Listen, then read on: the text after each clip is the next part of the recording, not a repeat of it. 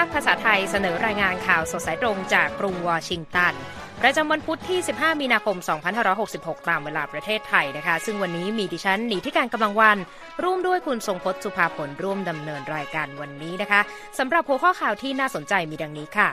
โดรนสอดแนมกองทัพสหรัฐตกในทะเลดำหลังรัสเซียเข้าสกัด สหรัฐออสเตรเลียอังกฤษร่วมข้อตกลงซื้อเรือดำน้ำครั้งประวัติศาสตร์ จีนเดินหน้าผลักดันรางรถไฟข้ามเมียนมาเชื่อมเวียดนาม ไทยและอ่าวเบงกอลช่วงข่าวธุรกิจวันนี้ตามคาดเมื่อเมตาปลดพนักงานรอบ2อีก 10,000ตำแหน่ง Moody's ปรับลดความน่าเชื่อถือระบบธนาคารสหรัฐ หลังวิกฤตแบงก์ล้ม และนักศึกษาต่างชาติห่วงอนาคตหลังการปลดพนักงานครั้งใหญ่ ก่อนส่งท้ายวันนี้ฟีฟ่าไฟเขียวเพิ่ม 104 เกมในฟุตบอลโลกปี 2026 จะเป็นอย่างไรรอติดตามได้ในข่าวสดสายตรงจาก VOA สดจากกรุงวอชิงตันค่ะ ข่าวแรกวันนี้คุณทรงพลสถานการณ์ที่เกิดขึ้นนะคะ เมื่อประเด็นเกี่ยวกับเครื่องบินโดรน และเครื่องบินขับไล่ที่เกิดขึ้นในทะเลดำเรื่องนี้มีรายละเอียดยังไงบ้างคะใช่ครับ ก็เป็นเครื่องบินขับไล่ของกองทัพรัสเซียนะครับ Su-27 เข้าสกัดแล้วก็ขับไล่โดรนสอดแนม MQ-9 Reaper ของกองทัพสหรัฐนะครับ จนตกลงไปในทะเลดำเมื่อวันอังคารนะครับ ระหว่างที่เหตุการณ์นี้แสดงให้เห็นถึงความเสี่ยงของการเผชิญหน้า ระหว่างรัสเซียและสหรัฐที่เพิ่มขึ้นในสงครามยูเครนนะครับพลเอกคริสโตเฟอร์คาโวลีผู้บัญชาการกองกำลังพันธมิตรภาคพื้นยุโรปขององค์การสนธิสัญญาแอตแลนติกเหนือหรือนาโต ให้ข้อมูลกับสมาชิกองค์การนาโตว่าเครื่องบินรบรัสเซียสองลำได้กระทำการที่กองทัพสหรัฐ เรียกว่าเป็นการเข้าสกัดโดรนสอดแนมอเมริกันอย่างไม่ยั้งคิด ก่อนที่เครื่องบินรัสเซียหนึ่งลำ จะพุ่งชนโดรนเมื่อเวลา 7 นาฬิกา 3 นาทีของวันอังคารนะครับ ซึ่งทางกระทรวงกลาโหมสหรัฐ และทำเนียบขาวเตือนว่าจะมีความเสี่ยงต่อการยกระดับความขัดแย้งครั้งนี้ได้ด้วยพลอากาศเอกเจมส์เฮกเกอร์นะครับผู้บัญชาการภาคพื้นยุโรปของกองทัพอากาศสหรัฐบอกว่าก่อนโดรนจะตก เครื่องบินขับไล่ของรัสเซียได้เทน้ำมันเข้าใส่โดรน MQ-9 ซึ่งมีความเป็นไปได้ว่าเป็นความพยายามที่จะทำให้โดรนเสียหาย หรือทำลายขีดความสามารถของโดรนนะครับ แล้วก็บินเข้าขวางหน้าโดรนในรูปแบบที่ไม่ปลอดภัย ผู้บัญชาการภาคพื้นยุโรปของกองทัพอากาศสหรัฐบอกว่าอากาศยาน MQ-9 กำลังปฏิบัติภารกิจตามปกติในน่านฟ้าสากล เมื่อโดรนถูกสกัดและพุ่งชนโดยเครื่องบินรัสเซียทำให้โดรนตกและเสียหายนะครับ แล้วว่าอันที่จริงแล้วการกระทำที่ไม่ปลอดภัย และไม่เป็นมืออาชีพของรัสเซียครั้งนี้เกือบทำให้เครื่องบินของทั้งสองตกลงด้วยครับ ค่ะทาง AP รายงานนะคะ ข้อมูลจากทางกระทรวงกลาโหมรัสเซียนะคุณทรงโพสก็บอกว่าเครื่องบินขับไล่รัสเซียไม่ได้ใช้อาวุธ หรือทำให้โดรนสหรัฐตกนะคะ หลังจากการเผชิญหน้าบริเวณน่านฟ้าเหนือทะเลดำนะคะ แล้วบอกด้วยว่า โดรนสหรัฐบินใกล้พรมแดนรัสเซีย และรุกล้ำเข้ามาในพื้นที่ที่ทางการรัสเซียประกาศห้ามล่วงล้ำเข้ามานะคะ ทางกระทรวงกลาโหมรัสเซียกล่าวด้วยนะคะว่าเครื่องบินรบได้ขึ้นบินสกัดโดรน ซึ่งตกลงไปในน้ำหลังมีการบินเฉียดกันนะคะ อย่างไรก็ตามทางทำเนียบข่าวระบุว่าเหตุโดรนตกนี้เป็นเหตุการณ์ที่ไม่เกิดขึ้นบ่อยครั้งและสหรัฐจะนำประเด็นดังกล่าวเพื่อมาหารือกับทางรัสเซียโดยตรงนะคะ โดยโฆษกด้านความมั่นคงประจำทำเนียบข่าวระบุในวันอังคารค่ะว่า ทางกระทรวงต่างประเทศสหรัฐจะหารือโดยตรงกับทางการรัสเซีย และแสดงความกังวลเกี่ยวกับการสกัดอากาศยานสหรัฐที่ไม่ปลอดภัยและไม่เป็นมืออาชีพเช่นนี้นะคะครับไปที่สถานการณ์ยูเครนกันต่อ เจ้าหน้าที่ยูเครนรายงานเมื่อวันอังคารค่ะคุณทรงพจน์ว่ารัสเซียยิงขีปนาวุธเข้าใส่เมืองครามาทอสก์ ซึ่งส่งผลให้มีผู้เสียชีวิตอย่างน้อยหนึ่งคนและบาดเจ็บ 3 คนด้วยกันนะคะ ทางประธานาธิบดีวโลดิเมียเซเลนสกี้ค่ะโพสต์ข้อความทางแอปเทเลแกรมด้วยนะคะว่า ขีปนาวุธลูกล่าสุดถูกยิงเข้าพื้นที่กลางเมืองนี้ และทำให้อาคารสูง 6 แห่งเสียหายไปด้วย ทางผู้นำยูเครนระบุว่า รัฐปีศาจชั่วร้ายยังคงต่อสู้กับประชากรพลเรือนต่อไปทำลายล้างชีวิตและไม่มีความเป็นมนุษย์ การโจมตีทุกครั้งที่ฆ่าชีวิตผู้บริสุทธิ์ ต้องถูกนำมาพิพากษาอย่างยุติธรรมและตามกฎหมายในการลงโทษการ ฆาตกรรม นั่นคือหนทางที่จะต้องเป็นไปนะคะ ฝั่งรัสเซียอ้างค่ะว่าการโจมตีครั้งนี้เกิดขึ้นเพราะยูเครนปฏิเสธที่จะเข้าร่วมการเจรจาสันติภาพนะคะ โดยโฆษกประธานาธิบดีของรัสเซียบอกกับผู้สื่อข่าวนะคะว่ารัสเซียมีเพียงหนทางทางการทหารในยูเครน และบอกว่าเราต้องบรรลุเป้าหมายของเรา เมื่อดูจุดยืนปัจจุบันของรัฐบาลกรุงเคียฟ วิธีการทางทหารคือความน่าจะเป็นทางเดียวทั้งนี้ผู้นำยูเครนย้ำมาตลอดนะคะ ตั้งแต่รัสเซียเริ่มรุกรานยูเครนเมื่อต้นปีที่แล้วว่ายูเครนจะพิจารณาร่วมเจรจาสันติภาพก็ต่อเมื่อรัสเซียถอนกองกำลังของตนออกไปแล้วค่ะคุณทรงพจน์กลับมาที่เรื่องของการส่งออกธัญพืชจากยูเครนบ้างนะครับ คุณนิติการรัสเซียเปิดเผยในวันจันทร์ว่าพร้อมที่จะยืดระยะเวลาข้อตกลงการส่งออกธัญพืชของยูเครน เพื่อช่วยลดราคาอาหารโลกลงนะครับ แต่จะยืดออกไปเพียง 60 วันเท่านั้นนะครับ คณะผู้แทนที่เข้าร่วมการเจรจากับเจ้าหน้าที่อาวุโสของสหประชาชาติ ได้พูดนะครับว่าเป็นการหารือกันแบบตรงไปตรงมาแล้วก็ครอบคลุม แต่ก็บอกด้วยว่ารัสเซียต้องการจะเห็นความคืบหน้าที่สัมผัสได้นะครับ ในส่วนของข้อตกลงคู่ขนานเกี่ยวกับการส่งออกของรัสเซียก่อนที่จะมีการต่ออายุข้อตกลงส่งออกธัญพืชของยูเครนนั่นเอง โดยความคิดริเริ่มธัญพืชทะเลดำนี้เปิดทางให้ยูเครน ซึ่งเป็นหนึ่งในผู้ผลิตธัญพืชชั้นนำของโลกสามารถส่งออกอาหารและปุ๋ยออกจากท่าเรือสามแห่งของยูเครนได้นะครับคณะผู้แทนรัสเซียที่ร่วมเจรจาที่นครเจนีวาระบุในแถลงการว่าขณะที่การส่งออกผลิตภัณฑ์ยูเครนเชิงพาณิชย์ดำเนินการไปในจังหวัดจังหวะที่มั่นคงหนักแน่น นำมาซึ่งกำไรให้กับกรุงเคียฟ แต่ข้อจำกัดสำหรับผู้ส่งออกด้านการเกษตรของรัสเซียนั้น ยังคงมีอยู่นะครับ รายงานข่าวบอกว่ารัสเซียประสบปัญหาที่จะส่งออกธัญพืชและปุ๋ยเนื่องจากปัจจัยหลายอย่าง รวมถึงข้อจำกัดทางธนาคารที่ประเทศตะวันตกนำมาใช้กับรัสเซียด้วย แต่โอเล็กซานเดอร์คูบราคอฟนะครับรัฐมนตรีโครงสร้างพื้นฐานยูเครนบอกว่าการตัดสินใจของรัสเซียที่จะยืดอายุความคิดริเริ่มธัญพืช ทะเลดำอีก 60 วันนั้นเป็นความเป็นการขัดต่อเงื่อนไขของข้อตกลงนะครับ และบอกว่าจริง ๆ แล้วข้อตกลงระบุว่าต้องต่ออายุอย่างน้อย 120 วันครับก็ยังคงเป็นประเด็นที่ต้องติดตามกันนะคะสำหรับข้อตกลงนี้ ข้ามาที่ฝั่งเกาหลีเหนือกันบ้าง ยิงขีปนาวุธพิถีโค้งพิสัยใกล้สองลูก ตกลงนอกชายฝั่งตะวันออกของประเทศเมื่อวันอังคารนะคะ ขณะที่สหรัฐและเกาหลีใต้ก็เดินหน้าการร่วมซ้อมรบครั้งใหญ่ที่สุดในรอบหลายปีอยู่นะคะตามรายงานของรอยเตอร์ โดยคณะเสนาธิการร่วมเกาหลีใต้ค่ะรายงานว่าขีปนาวุธทั้งสองลูกนั้น ถูกยิงออกมาเมื่อเวลา7นาฬิกา40 นาทีของวันอังคารนะคะ ที่จังหวัดฮวางเฮใต้ใกล้ๆกับชายฝั่งตะวันตกของเกาหลีเหนือนะคะ บินเป็นระยะทางราว 620 กิโลเมตร ก่อนที่จะตกลงในทะเลนะคะแถลงการของคณะเสนาธิการร่วมระบุบุด้วยว่ากองทัพเกาหลีใต้เข้าสู่การระวังภัยขั้นสูงทันที และเตรียมความพร้อมทางทหารร่วมกับสหรัฐ หลังจากตรวจพบการยิงทดสอบขีปนาวุธรอบล่าสุดนะคะ อีกด้านหนึ่งทางนายกรัฐมนตรีฟูมิโอะคิชิดะแห่งญี่ปุ่นค่ะสั่งรวบรวมข้อมูลเกี่ยวกับการยิงขีปนาวุธของเกาหลีเหนือพร้อมกับเปิดเผยว่า ไม่มีรายงานความเสียหายใด ๆ จากการทดสอบอาวุธครั้งนี้นะคะ ฝั่งหัวหน้าเลขานุการคณะรัฐมนตรีญี่ปุ่นค่ะ ฮิโรคาซุมัตสุโนะนะคะ บอกว่าไม่มีรายงานยืนยันว่าขีปนาวุธทั้งสองลูกของเกาหลีเหนือนั้น บินเข้ามาในอาณาเขตของญี่ปุ่น หรือในพื้นที่เศรษฐกิจของตนค่ะคุณทรงพจน์คะครับ ทางด้านกองบัญชาการอินโดแปซิฟิกของสหรัฐนะครับ เปิดเผยว่าการทดสอบยิงขีปนาวุธครั้งล่าสุดของเปียงยาง ไม่ได้เป็นภัยคุกคามแบบ ที่ฉับพลันนะครับต่อบุคลากรหรือเขตแดนของสหรัฐ หรือต่อพันธมิตรของสหรัฐนะครับ แต่ก็สามารถสั่นคลอนเสถียรภาพในภูมิภูมิภาคนี้ได้ ส่วนที่เกาหลีใต้นะครับกองทัพเกาหลีใต้ประณามอย่างรุนแรงต่อเกาหลีเหนือ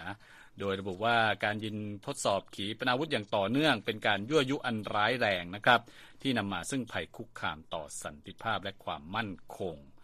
รายงานข่าวบอกว่าสหรัฐจะจัดการประชุมกับสมาชิกคณะมนตรีความมั่นคงสหประชาชาติ ในวันศุกร์นี้นะครับเพื่อหารือประเด็นเรื่องของเกาหลีเหนือ ส่วนทางกระทรวงการต่างประเทศเกาหลีเหนือ ก็บอกว่าการประชุมดังกล่าวนั้นเป็นการแสดงออกซึ่งนโยบายที่เป็นปฏิปักษ์ที่ร้ายแรงที่สุดของสหรัฐต่อกรุงเปียงยางครับ ค่ะ ไปส่งท้ายช่วงนี้กันด้วยข้อตกลงครั้งประวัติศาสตร์นะ คุณทรงพจน์เพราะว่าออสเตรเลียตกลงค่ะ ที่จะซื้อเรือดำน้ำพลังนิวเคลียร์จำนวน 3 ลำจากสหรัฐ ภายใต้ข้อตกลง 3 ฝ่ายเป็นระยะเวลาหลายทศวรรษที่มีอังกฤษเข้าร่วมด้วยนะคะ ซึ่งมีจุดประสงค์ที่จะช่วยเสริมสร้างความแข็งแกร่งของกลุ่มพันธมิตร ในภูมิภาคเอเชียแปซิฟิกนะคะขณะที่จีนนั้นเดินหน้าขยายอิทธิพลของกองทัพอย่างหนักอยู่นะคะ โดยผู้นำสหรัฐประธานาธิบดีโจไบเดนได้กล่าวเมื่อวันจันทร์ว่าการตัดสินใจแบ่งปันเทคโนโลยีด้านานนิวเคลียร์ของสหรัฐ ที่มีความอ่อนไหวกับออสเตรเลียนั้นถือเป็นเรื่องที่มีความสำคัญ และมีความจำเป็นประการหนึ่งนะคะ โดยภายใต้ข้อตกลงนี้ค่ะเรือดำน้ำพลังงานนิวเคลียร์ของอเมริกาและอังกฤษนั้น น่าจะเวียนกันแล่นเข้าสู่น่านน้ำออสเตรเลียได้ในปี 2027 นะคะ ขณะที่ออสเตรเลียจะซื้อเรือดำน้ำประเภทนี้จากสหรัฐ เป็นจำนวน 3-5 ลำภายในต้นคริสตศตวรรษที่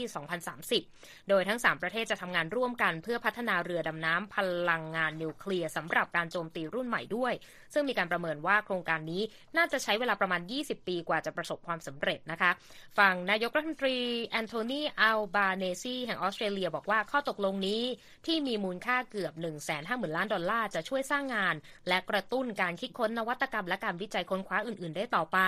ขณะที่นายกรัฐมนตรีอังกฤษริชิสุนักค่ะบอกด้วยว่า อังกฤษจะเพิ่มงบการใช้จ่ายด้านการทหารของประเทศให้ถึง 2.5%ของ GDP นะคะ เพื่อรับมือกับภัยคุกคามที่เพิ่มขึ้นทั่วโลก แต่ว่าแน่นอนกรุงปักกิ่งค่ะก็ออกมาวิพากษ์วิจารณ์การจะตั้งความเป็นหุ้นส่วนของสามประเทศนี้ และกล่าวหากรุงวอชิงตันว่าทำการยั่วยุให้มีการแข่งขันชิงดีชิงเด่น และการเผชิญหน้านะคะ แต่ว่าทางนักวิเคราะห์ค่ะคุณทรงพลก็บอกว่าครับท่าทีรุกรานของจีนในภูมิภาคแปซิฟิกนั้นทำให้ทั้ง 3 ประเทศต้องหันมาจะตั้งความร่วมมือดังกล่าวนี้ค่ะ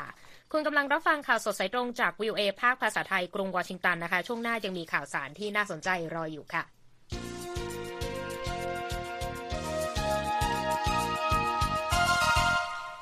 กี่ยวเนื่องกับเรื่องจีนนะคุณทรงพจน์ครับรัฐบาลเมียนมาเปิดเผยนะคะว่า การเจรจาเพื่อกลับมาก่อสร้างโครงการรางรถไฟข้ามเมียนมากำลังเริ่มต้นกันอีกครั้ง หลังจากที่ล่าช้ากันไปในช่วงการระบาดของโควิด -19 นะคะ ซึ่งโครงการดังกล่าวก็จะเชื่อมต่อมณฑลยูนานของจีนกับอ่าวเบงกอลด้วยเครือข่ายรางรถไฟแพนเอเชีย ที่พาดผ่านเมียนมาไทยลาวกัมพูชาและเวียดนาม ซึ่งเป็นส่วนหนึ่งของหนึ่งแถบหนึ่งเส้นทางนะคะโครงการลงทุนขนาดใหญ่ของจีน ที่เชื่อมโยงหลายประเทศในเอเชียและยุโรปเข้าไว้ด้วยกัน และคุณทรงพจน์มีรายงานเกี่ยวกับเรื่องนี้มาเล่าให้ฟังด้วยใช่ไหมคะ ใช่ครับ โครงการทางรถไฟในเมียนมานี่นะฮะก็จะครอบคลุมเส้นทางประมาณ 1,000 กิโลเมตร แบ่งเป็นค่ะ2ส่วน ส่วนแรกเนี่ยจะเป็นอ่าส่วนที่เชื่อมจากเมืองหมู่เจ้ทางตะวันออกเฉียงเหนือของเมียนมานะครับ ไปที่เมืองบันดาเล แล้วก็ส่วนที่สองก็เชื่อมจากเมืองบันดาเลไปที่เมืองเจ้าผิว ซึ่งอยู่ทางฝั่งตะวันตกติดกับอ่าวเบงกอลนะฮะก็เป็นเป็นทางรถไฟที่ข้ามเมียนมาเลย ตั้งแต่ฝั่งตะวันออกมาถึงฝั่งตะวันตกนะครับ ซึ่งคิดว่าถ้าก่อสร้างเสร็จเนี่ยก็จะทำให้จีนมีเส้นทางขนส่งสินค้า เชื่อมต่อมาจากมณฑลยูนานอืมนะฮะข้ามลาวข้ามประเทศไทยนะครับ แล้วก็มาออกที่อ่าวเบงกอลนะฮะค่ะอันนี้บอกว่าจะทำให้จีนเนี่ย สามารถขนส่งสินค้าได้โดยไม่ต้องผ่านช่องแคบมาลากา อันนี้มีความสำคัญอย่างไรค่ะมีความสำคัญเพราะว่าจีนเนี่ยพึ่งพาน้ำมันจากชาติตะวันออกกลางเป็นหลักปัจจุบันนะฮะก็คือต้องมีการขนส่งน้ำมันเนี่ยมาจากตะวันออกกลางผ่านช่องแคบมาลากามาถึงเอ่อฝั่งตะวันออกของจีน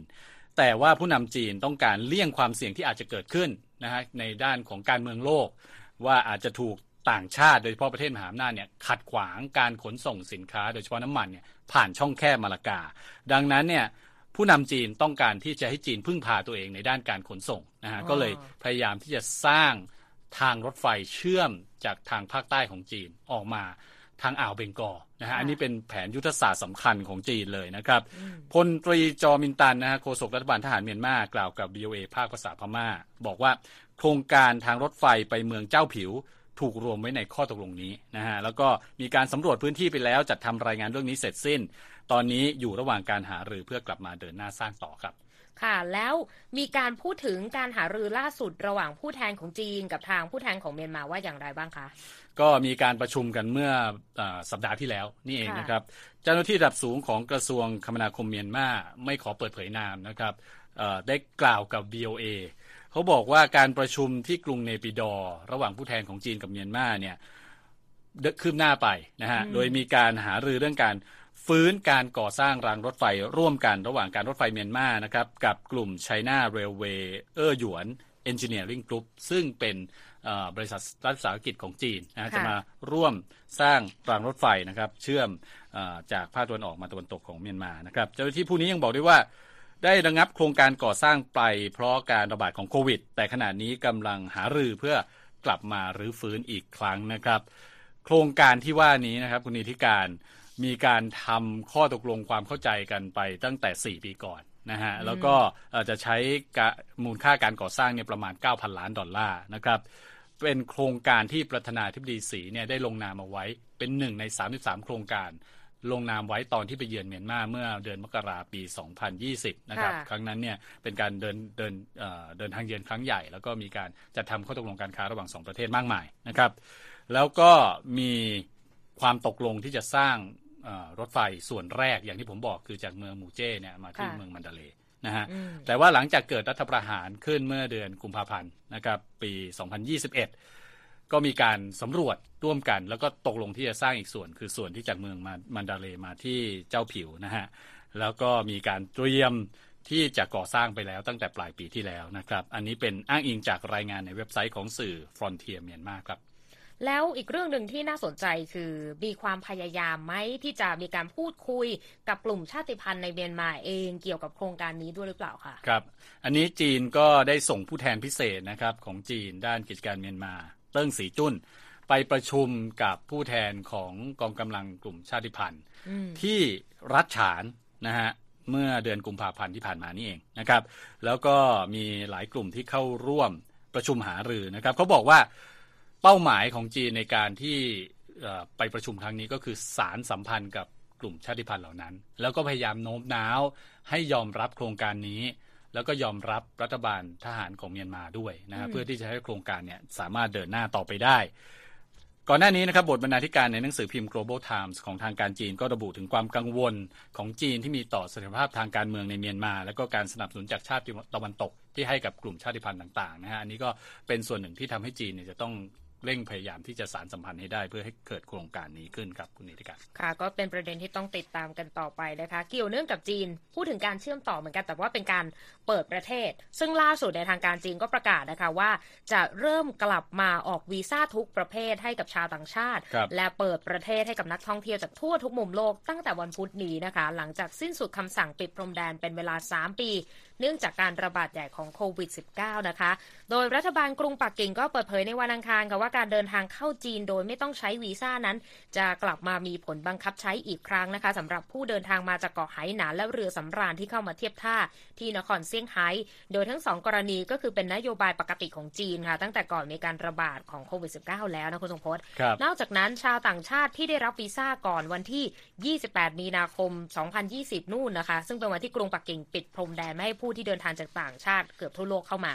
จะได้รับอนุญาตให้ใช้วีซ่าเพื่อเดินทางเข้าจีนได้ ตราบเท่าที่วีซ่ายังไม่หมดอายุนะคะ ยิ่งไปกว่านั้นค่ะจีนจะเริ่มอนุญาตให้ชาวต่างชาติที่เดินทางมาจากฮ่องกงและมาเก๊าเดินทางเข้ามณฑลกวางตุ้งได้ โดยที่ไม่ต้องขอวีซ่าได้ด้วยนะคะ โดยการเปลี่ยนแปลงนโยบายพรมแดงของจีนก็เกิดขึ้นหลังจากที่กรุงปักกิ่งประกาศยุติ ยุทธศาสตร์โควิดเป็นศูนย์อย่างกระทันหันเมื่อช่วงต้นเดือนธันวาคมของปีที่แล้วนะคะ หลังจากดำเนินการมาตั้งแต่เริ่มการระบาดใหญ่ของโควิดเลย โดยการดำเนินการดังกล่าวนอกจากจะทำให้เกิดการตกต่ำทางเศรษฐกิจของประเทศ เพราะว่าโรงงานหลายแห่งต้องปิดไป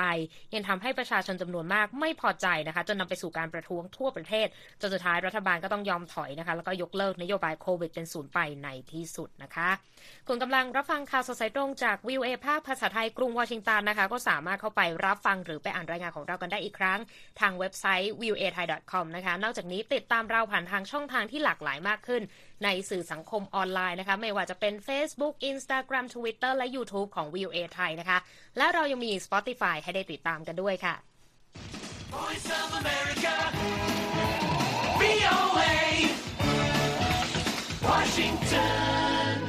วันนี้ต้องเช็คสภาพตลาดหุ้นกัน เพราะเมื่อวานในใจวูบ วันนี้เหมือนจะใจชื้นหรือเปล่านะคุณทรงพจน์คือเขียวยกแผงกันเลยนะวันนี้ ดาวโจนส์บวก 336 จุดนะคะ ที่ 32,155 จุด S&P บวก 64 จุดที่ 3,919 จุด NASDAQ บวกมา 239 จุดที่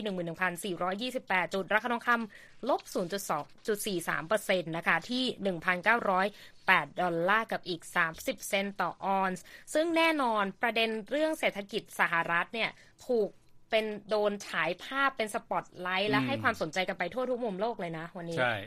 เรื่องหนึ่งที่ทุกคนจับตามองก็คือเรื่องของท ธนาคารนะฮะว่าจะเกิดปัญหาต่อเนื่องจะเกิดเป็นโดมิโนจะเกิดเป็นอะไรที่ดึงเศรษฐกิจให้ร่วงลงไปหรือเปล่า ซึ่งวันนี้นะครับบริษัท Moody's Investor Service นะครับออกมาประกาศปรับลดความน่าเชื่อถือของระบบธนาคารกลางสหรัฐแล้วนะครับ จากระดับที่มีเสถียรภาพเป็นเชิงลบ จากกรณีที่ผู้ฝากเงินในสหรัฐเนี่ยแห่ถอนเงินออกจากธนาคารซิลิคอนแวลลีย์ธนาคารซิลเวอร์เกตแคปิตอลแล้วก็ธนาคารซิกเนเจอร์นะฮะสามที่เลย ใช่ทำให้เกิดความกลัวว่าระบบธนาคารกลางของสหรัฐอาจกำลังมีปัญหาหนัก แล้วก็ทำให้เกิดวิกฤตความเชื่อมั่นของนักลงทุนและผู้ฝากเงินด้วยนะครับแต่มูดี้คาดว่าระบบธนาคารกลางสหรัฐหรือเฟดเนี่ยน่าจะเดินหน้านโยบายการเงินแบบเข้มงวด ด้วยการปรับขึ้นอัตราดอกเบี้ยต่อไปในสัปดาห์หน้าจะมีการประชุมของเฟดซึ่งหลาย ๆ คนก็ลุ้นกันว่าในที่สุดแล้วเฟดเนี่ยจะประกาศขึ้นดอกดอกเบี้ยเท่าไหร่นะฮะจะ 0.5 จะ 0.5 หรือ 0.25 หรืออาจจะมากกว่านั้น อันนี้ไม่รู้ว่าอันนี้ก็ต้องดูกันนะครับขณะที่นักวิเคราะห์บางรายก็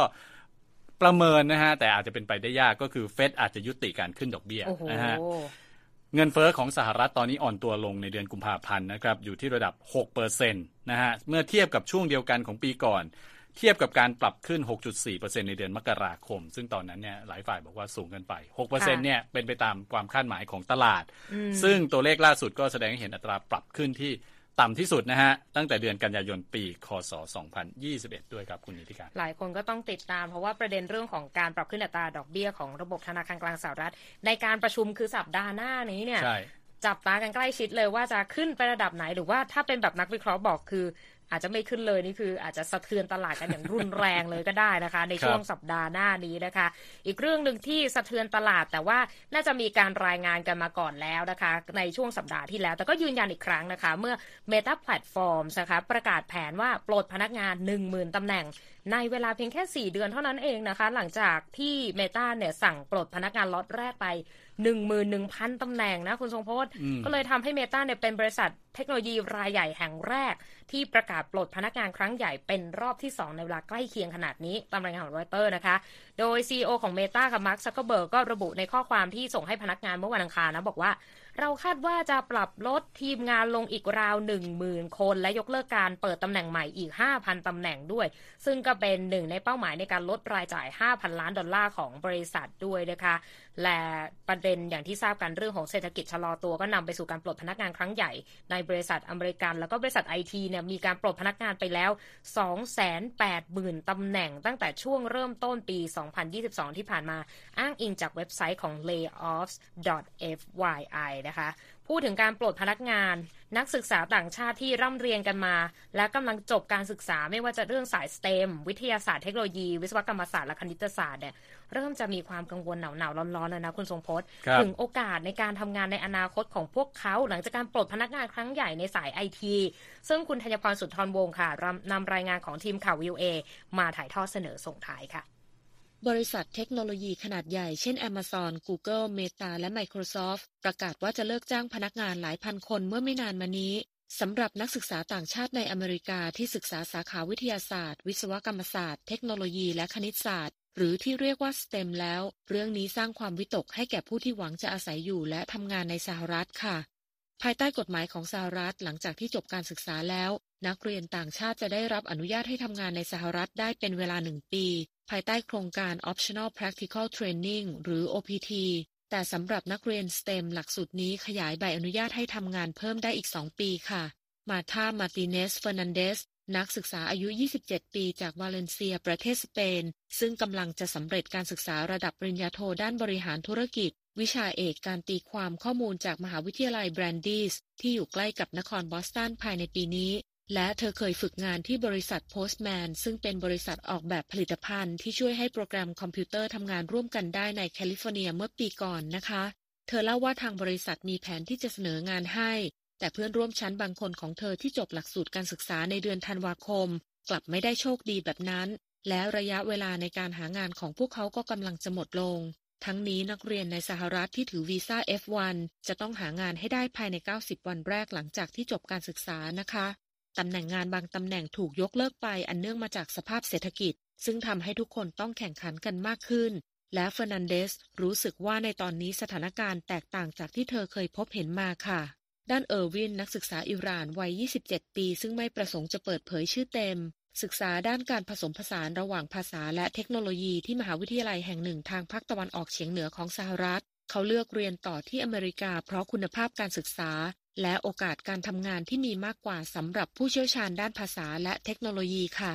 ตอนนี้เขากำลังสมัครทำงานวิจัยในห้องทดลองของมหาวิทยาลัยสแตนฟอร์ดในแคลิฟอร์เนีย แม้เออร์วินจะเชื่อว่าเขาจะได้งานวิจัย แต่เขาก็ยังกังวลเมื่อได้ยินเรื่องการลดตำแหน่งงานในบริษัทเทคโนโลยีขนาดใหญ่ ซึ่งหมายถึงว่ามีผู้ที่มีประสบการณ์จำนวนมากที่กำลังมองหางานด้านเทคโนโลยีมากกว่าที่เคยเป็นมาค่ะ คริสโตเฟอร์เพเรโล ผู้ช่วยศาสตราจารย์ภาควิชาสารสนเทศแห่งมหาวิทยาลัยซิราคิวส์กล่าวว่าแม้แต่นักเรียนที่จบการศึกษาจากมหาวิทยาลัยแห่งนี้เมื่อ 3-4 ปีก่อน ก็ยังคงต้องขอความช่วยเหลือในการหางานใหม่อยู่นะคะ เพราะนักเรียนต่างชาติจะได้รับผลกระทบมากที่สุดเมื่อมีการเลิกจ้างงานเกิดขึ้นค่ะ เขาแนะว่านักศึกษาสายเทคโนโลยีที่ตั้งเป้าจะทำงานในซิลิคอนแวลลีย์ควรหาทางเลือกอื่นๆ ดูบ้าง เช่นงานด้านสาธารณสุข ที่มักรับคนต่างชาติและให้ค่าตอบแทนสูง งานด้านระบบคอมพิวเตอร์ของสายการบินหรือโรงแรม ที่ทำงานอยู่ในประเทศต่างๆ ทั่วโลก และท้ายที่สุดคือการหางานในระดับการศึกษาที่สูงขึ้นค่ะเฟอร์นันเดสกล่าวทิ้งท้ายว่าหากเธอไม่ได้งานที่ Postman เธอก็อาจจะอยู่ในสหรัฐและพยายามเริ่มต้นธุรกิจของตัวเอง ส่วนเออร์วินหากไม่ได้งานหรือตำแหน่งวิจัยที่ดี เขาก็ยังดีใจที่ได้มาเรียนที่อเมริกา เขาคิดว่าความเสี่ยงที่ใหญ่ที่สุดก็คือการอยู่นิ่ง ๆ และไม่ทำอะไรเลย และเชื่อว่าเขาจะสามารถนำความรู้ที่ได้ไปใช้ในประเทศบ้านเกิดของตนค่ะธัญพร สุนทรวงศ์ VOA ภาคภาษาไทย กรุงวอชิงตันค่ะ ขอบคุณมากค่ะ คุณธัญพรค่ะ มาส่งท้ายวันนี้เรื่องฟุตบอลโลกถึงจะอยู่ไกลไปถึง 2026 แต่เราก็ต้องติดตามกันใกล้ชิดนะ ใช่ เจ้าภาพนะฮะ ก็มี 3 ประเทศ คืออเมริกา แคนาดา เม็กซิโกนอกจากเจ้าภาพเยอะที่สุดแล้ว ยังมีทีมเข้าแข่งเยอะที่สุดคือ 48 ทีมฟีฟ่าก็พยายามจัดรูปแบบนะฮะ สุดท้ายก็มาจัดได้แล้วนะฮะ จะมีทั้งหมด 12 กลุ่มกลุ่มละ 4 ทีมก็ 48 ทีมใช่ไหมแล้วก็ ที่ได้ที่หนึ่งกับที่สองของแต่ละกลุ่มก็จะเข้ารอบไป เสร็จแล้วเนี่ยก็จะเอาที่สามนะฮะทีมที่สามที่ได้คะแนนเป็นที่สามของของแปดกลุ่มจากสิบสองกลุ่มจากแปดได้แปดกลุ่มเนี่ยเอาเข้าไปอีกแปดทีม ก็จะเป็นทั้งหมดสามสิบสองทีม แล้วก็สามสิบสองทีมเนี่ยมาจับคู่เตะกันแบบแพ้แพ้ตกรอบเหลือ 16 ทีม เหลือ 8 ทีม เหลือ 4 ทีม อันนั้นก็เหมือนกับฟุตบอลโลกปีก่อนนะฮะ แต่ว่า การจัดสูตรใหม่เนี่ยก็มีเสียงวิจารณ์นิดนึงเขาบอกว่าจะทำให้จำนวนการแข่งขันเนี่ยเพิ่มขึ้นนะฮะจาก 64 เกมเป็น 104 เกมนะฮะเตะกันแบบแล้วก็ต้องใช้เวลานานขึ้นนะฮะจากประมาณ 1 เดือนกลายเป็น 5 สัปดาห์คืออาจจะเพิ่มขึ้นมาอีก 1 สัปดาห์สำหรับการเตะ แต่ละทีมต้องเตะจาก 7 เกม คือถ้าถ้าเข้าถึงรอบชิงชนะเลิศเนี่ยจะต้องแข่ง 8 เกมทั้งหมด ก็เป็นสูตรใหม่ที่ออกมาแล้วเรียบร้อยดังนั้นเนี่ยเราจะได้เห็นใน ฟุตบอลโลก 2026 ครับอ่าสำหรับแฟนบอลนะคะ ก็นานาจิตตังนะแสดงความคิดเห็นกันได้ว่ามากไปน้อยไปหรือว่าอยากให้เป็นอย่างไรก็มาพูดคุยกับเราได้นะคะ และที่จบไปค่ะ คือข่าวสดสายตรงจากกรุงวอชิงตันวันนี้นะคะ ดิฉันนีทิการกำลังวันและคุณสมพศสุภาผลผู้รายงานสวัสดีค่ะ สวัสดีครับ Voice of America Washington ครับ และที่จบไปเป็นรายการจาก VOA ภาคภาษาไทย รายงานสดส่งตรงจากกรุงวอชิงตัน ประเทศสหรัฐ คุณผู้ฟังสามารถติดตามข่าวสารจากทั่วโลกได้ในทุกที่ทุกเวลา ที่เว็บไซต์ voa thai com รวมถึงทุกช่องทางในโซเชียลมีเดีย Facebook YouTube Twitter และ Instagram เริ่มต้นวันด้วยการอัปเดตข่าวสารจากทั่วโลก ผ่านรายการข่าวสดสายตรงจาก VOA ภาคภาษาไทย และสุดสัปดาห์กับ VOA ทั้งยังเรียนรู้เรื่องราวทางวัฒนธรรม และไลฟ์สไตล์ ผ่านรายการภาษาอังกฤษแบบอเมริกันของเรา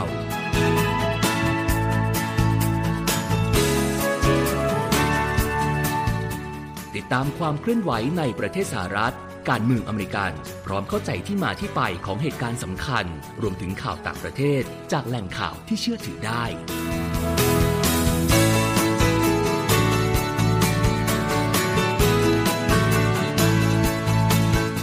นอกจากนี้ VOA ยังมีบทสัมภาษณ์และคอนเทนต์แบบ Exclusive จากบุคคลที่น่าสนใจหลากหลายวงการ และยังมีเรื่องราวของคนไทยในประเทศสหรัฐอีกด้วย